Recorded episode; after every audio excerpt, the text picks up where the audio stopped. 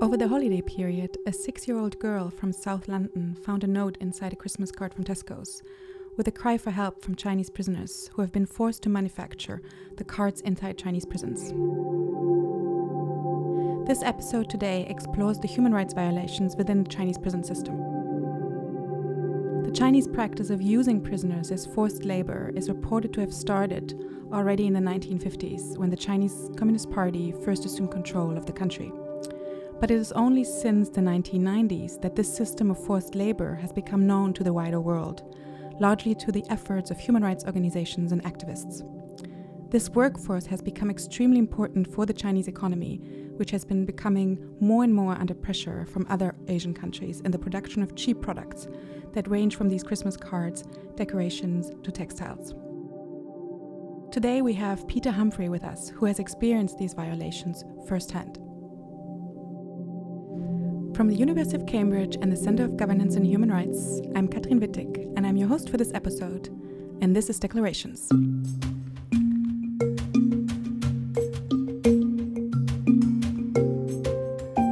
I also have with me in the studio Jonas as panelist, who will also help lead the discussion. It's good to be back. Great, great to have you back. And as our special guest today, we have Peter Humphrey, Thank you so much, Peter, for joining us today. It is an honor to have you with us. Hello, thank you very much for having me today. To introduce Peter, Peter Humphrey is a leading China specialist. He's the founder of ChinaWise, a risk management consultancy specializing in fraud prevention for corporate clients.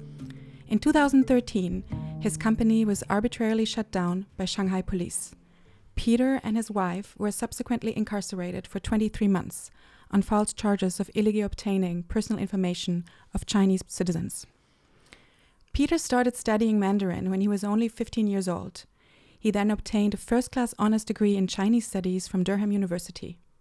Before entering the business world, he spent two decades as a foreign correspondent, including 17 of them with Reuters. He's currently affiliated with Harvard University, King's College London, and Chatham House.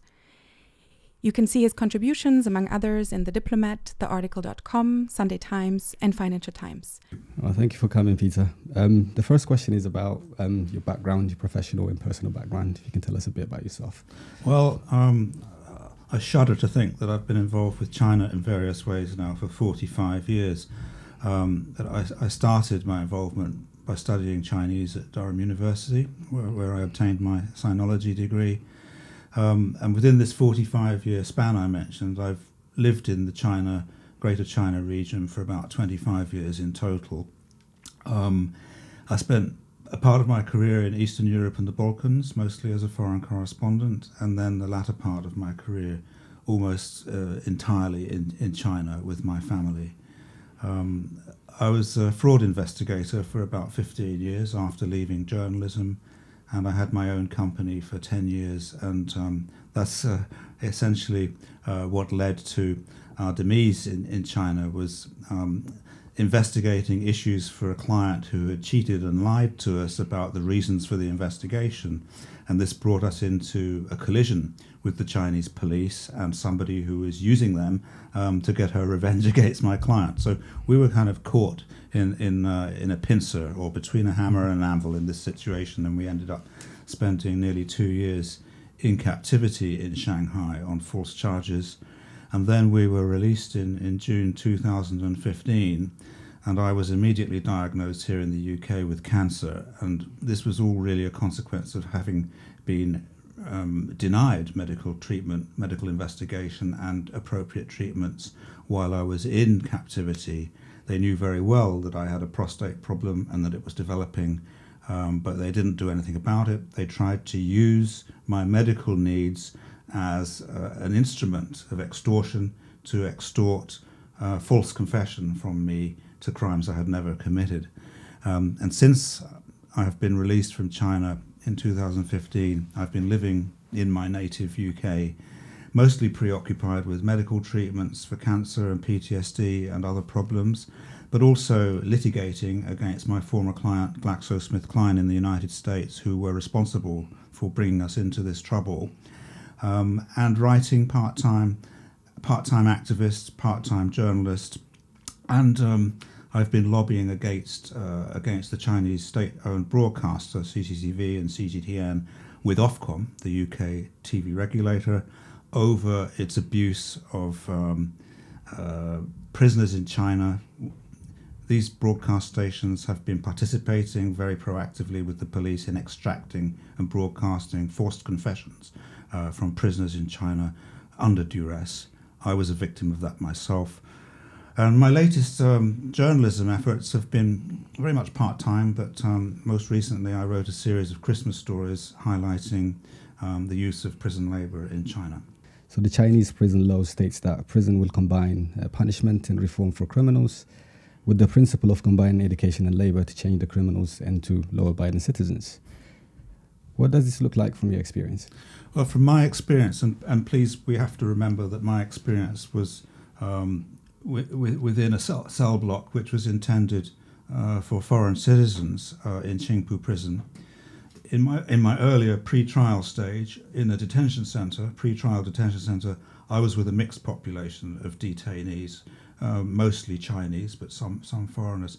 So those uh, environments are not identical to the environments of all prisoners in China. In the prison itself, I did not see what was happening much with the Chinese prison population, but only the foreign prison population. And when it comes to the issue of reform and punishment, um, there's not much reform. It's pretty much all punishment. Um, basically, you know, prison is there to try and grind you down, crush you, write um, re, re-confessions every day, you know, thought reports, which um, are admissions of guilt or repentance statements. Um, daily, weekly, monthly, annual reports, and so forth. Um, and in this foreign prisoners brigade, as they called cell blocks in China, there were about 150 foreign citizens there while I was there. And essentially, they were pushed into writing these confessions all the time. Um, they were given jobs, um, but it was optional whether you had to participate in uh, in manufacturing labor. Labor, but you had to do something. Okay, so part of the reform process is supposedly, you know, doing some kind of labor. It might be cleaning the corridors, so a kind of communal job, um, or it might be taking care of the mini library, which is a sort of communal job as well, or it might be serving food at meal times.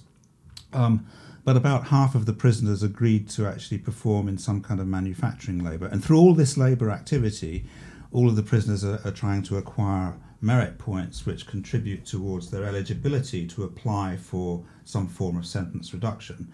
Um, they can also earn those points through other forms of good behaviour as well, perhaps doing some teaching or, or perhaps um, uh, studying something seriously um, or snitching.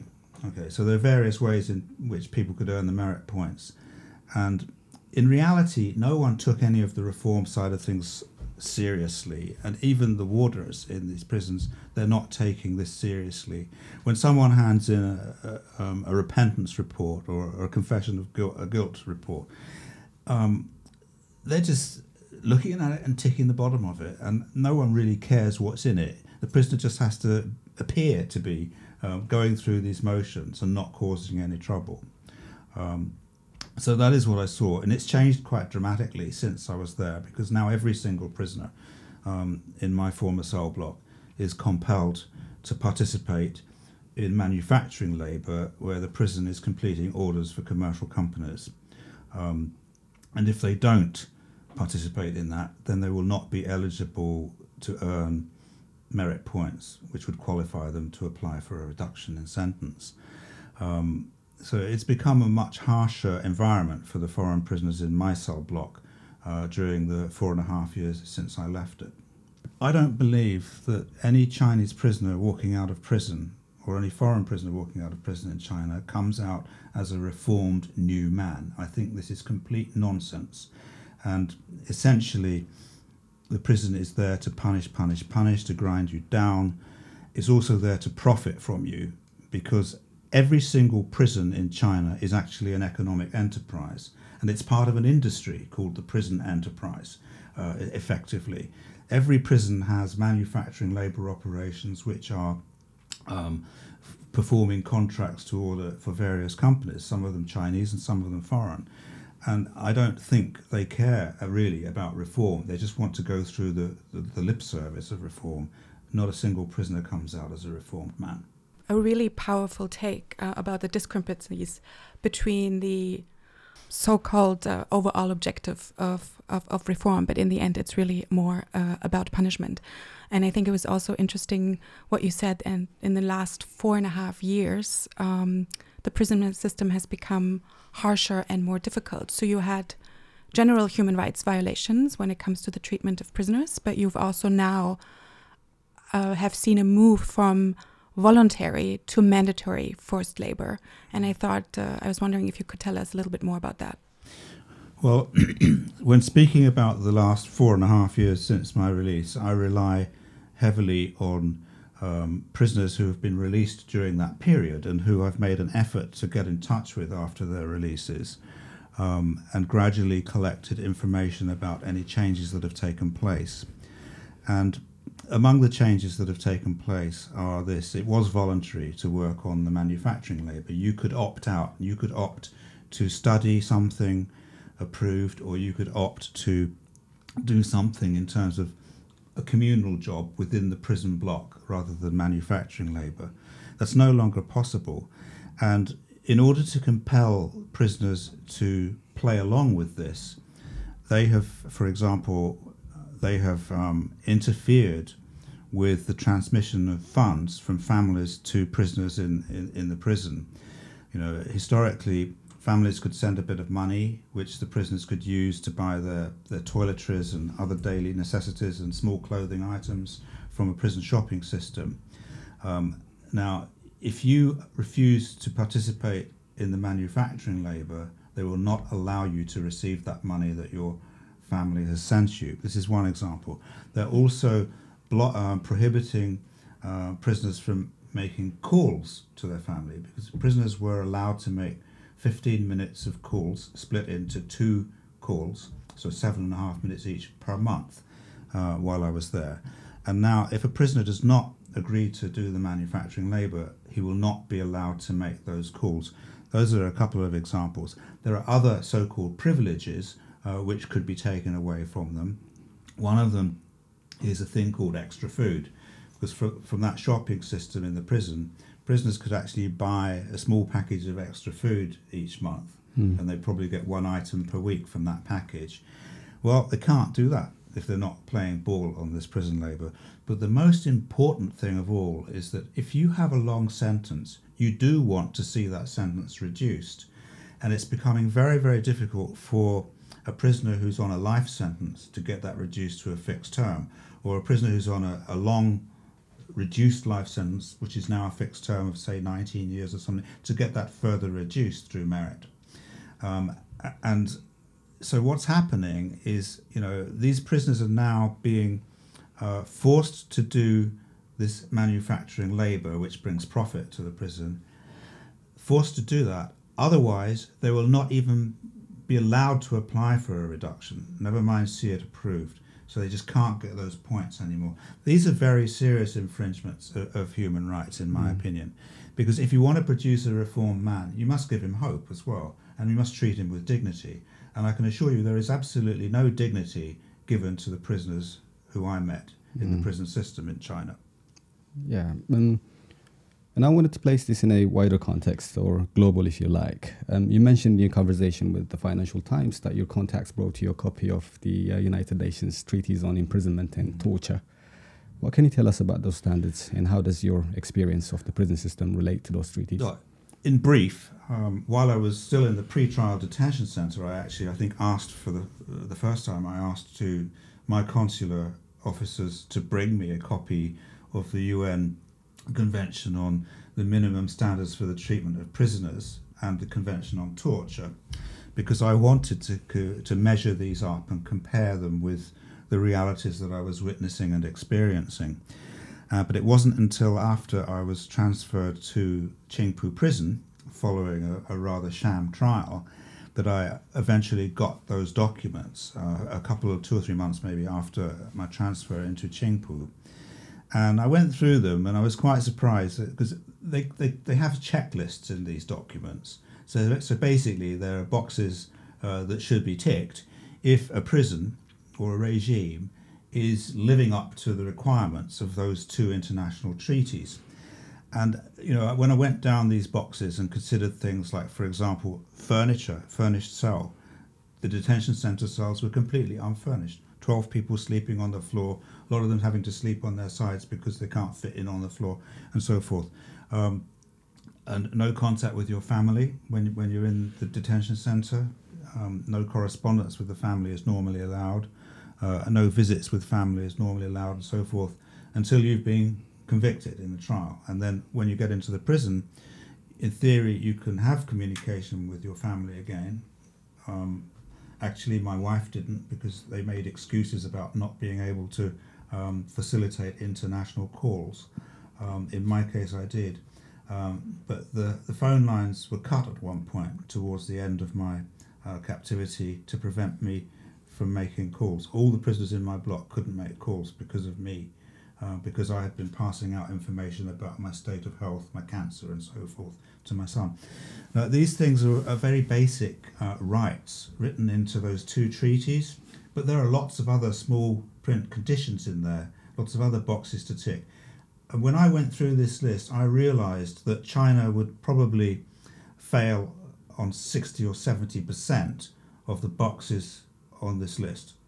Um, and um, I shared these documents with a few cellmates in Qingpu prison. They were very interested, very excited about it. And before I left, I enabled um, other prisoners to copy two or three hand copies of uh, uh, these documents, and they began to circulate because they realized, the prisoners realized that um, this was an argument that they could make mm-hmm. as a basis in a complaint to their own consular officers or to the governor of the prison. Um, that was shortly before I left Qingpu, so I don't know how successful they were. In December of last year, a six year old girl from Tooting in South London found a plea for help inside a Christmas card that her family had bought at Tesco. The plea had been written by prisoners from Shanghai Qingpu prison, the very same prison uh, that you were held captive at and that we just heard about. The plea stated that the prisoners are forced to work and ask recipients to inform human rights organizations. You were also personally named uh, to be contacted. This began with a, a message to me on my LinkedIn account from a man called Ben Widdicombe, who is an ordinary Londoner an ordinary Londoner who is a civil servant, and rather ironically, he's a civil civil servant involved in um, um, criminal justice within the government.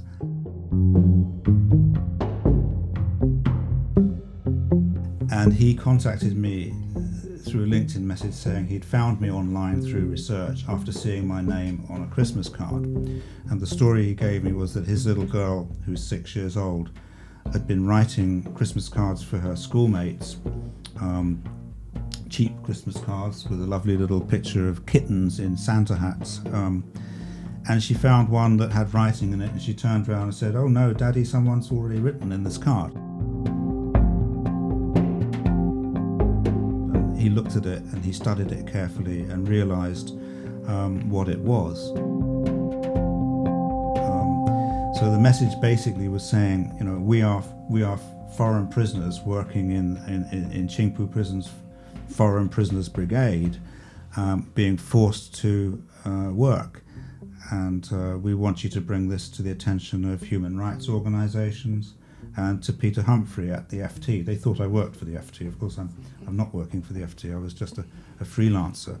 Um, but when I saw this, um, and because Ben actually sent me a photograph of this card with the writing in it, um, I was quite um, quite moved because um, this came from my own uh, cell block in Qingpu prison, um, and I recognised the handwriting of a prisoner who I, I, had been friendly with in the prison.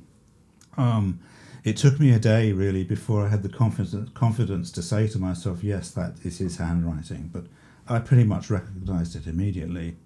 and, and later I wrote as much um, that I had re- that I had recognised it.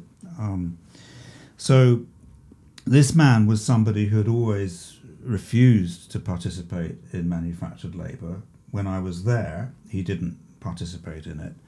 He was a kind of refusenik. He was um, um, a nonconformist who didn't write all those reports that they wanted, and so forth and so forth.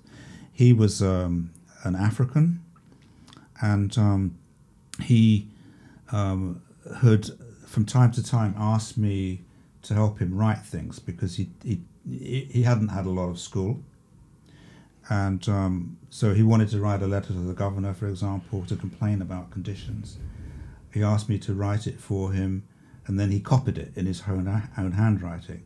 So I helped him with two or three things like that while I was in Qingpu, and that is why I recognise his handwriting. Mm. He, he wrote in capital letters. So that's what happened. Um, and, you know, it was just an absolute amazing coincidence of circumstances and opportunity because it came from my cell block. It addressed me. I realized who it was. Um, and um, it was just a week before Christmas that Mr. Widdicombe contacted me. So I realized that this was a very important story that had to get out. And I went to the Sunday Times with it because I have some history of relationship there. Um, discussed it, and we decided that we would produce the story together under my byline. So I didn't do it alone. I mean, I wrote uh, the main story, and I, I, contacted all the former prisoners who I knew who had been released in the last year, because that was crucial to confirm the details of the Christmas card packaging work. And so, I, in the end, I had five or six different prisoners who had been released in the past 12 months who knew and had seen, and some had participated in the packaging of the Tesco Christmas cards. So this was all confirmed, it stood up. And as uh, uh, um, two of the prisoners actually were willing to be named, so in the stories I wrote, you'll find at least um, two, mm. two real names. Um, so that was it. And, and um, as a result of pursuing the Tesco story with prisoners, I also got leads on another product, which was Quaker Oats. And a, a, couple of weeks after Christmas, I managed to get enough detail on that story to make it stand up as well. That the prisoners had been packaging um, oats in, in large packages for Quaker. Yeah. That's where I want to come in. Um, so these multinational corporations have repeatedly um, claim that their suppliers meet the international labor standards. What does your experience say about corporate social responsibility on this side of the world? Well, rather uniquely, I have that background as being a, a China specialist. I have background as a, as a, China specialist and as a due diligence specialist, because for 15 years, the second half of my career, I was working in the field of due diligence, which meant investigating supply chains for some of my clients. Um, so I had that back, and I had the background of the prison experience. So I was in a unique position to comment on on this whole issue of supply chain and corporate social responsibility. Um, in my view, um, it's almost impossible for multinational companies to drill down through the supply chain to the bottom of the pond and to be certain that no prison labour or no other form of illicit and unethical labour, such as child labour, is involved. It is simply not possible to do that in China. First of all, that kind of investigation is prohibited by the authorities. So foreign companies can no longer do that kind of thing legally in China. But secondly, you know, if you're producing low margin, low level type of product, very small profit margin, when you farm out work to a Chinese manufacturer, you can write whatever guarantees into the contract you like and rights of order audit, um, but it, it will not it will not help you.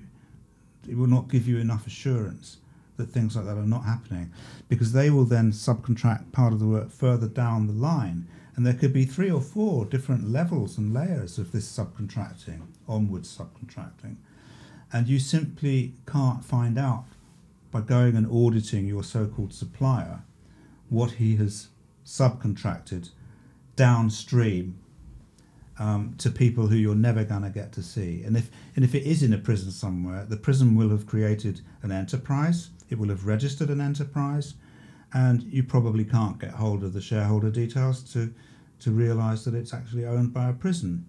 Um, there are many examples of this, um, and we've seen other examples of these kind of whistleblower messages over the last 10 years, um, blowing the whistle on, on forced labour in prisons, such as the Ma case. Um, that uh, you really can't get to the bottom of it.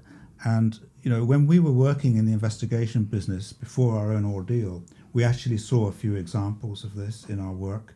Um, we were working for an American manufacturer, um, Corning Glass, which had um, supply chains in China, and we discovered that one of their suppliers was a prison. Um, and in my work in anti counterfeit investigations for Kroll, when I was an employee of Kroll Associates, we found a couple of prisons making counterfeits, and that meant we couldn't raid them because you know they were behind a fortress. So I, I really don't think there's only there's only one solution I think for foreign manufacturers mm-hmm. in low margin, low type of product like paper products, clothing, shoes, etc. And that is don't do it in China. Why don't you manufacture them in another country? And what does that mean actually for the consumers side?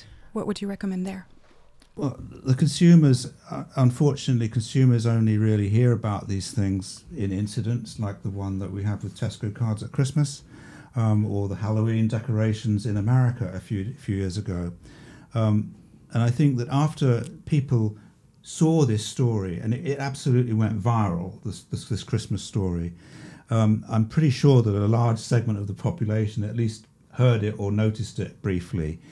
And it should prick their conscience. It really should. And I would say to consumers everywhere don't buy these very low margin, low level, cheap products from China. I think you're okay with, with higher tech sort of things, you know, machinery and so forth. It's not it's not worth the candle for, for manufacturers to um, cut pennies on those things. But with the low price stuff, I just think you should avoid anything made in China. Well, thank you, Peter.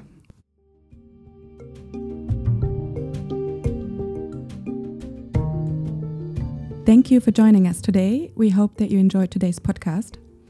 For those listening, if you do have any questions or comments, please find us on Twitter via at declarationspod or like us on Facebook. You can also send us an email at editor at declarationspod.com. We would love to hear your thoughts on today's discussion. You can also check out our website at declarationspod.com, where each podcast has a companion piece with more information about each episode and links to additional resources. These packages are put together by our show notes writer Katharina Omeln. Our media manager is Misbah Malik. Our sound editor is Helen Jennings. Matt Mahmoudi and Max Curtis are our producers, and Jingmin Tan is our executive producer. For more declarations, please subscribe to our Apple Podcast or Spotify. And please do tune in next time for more declarations.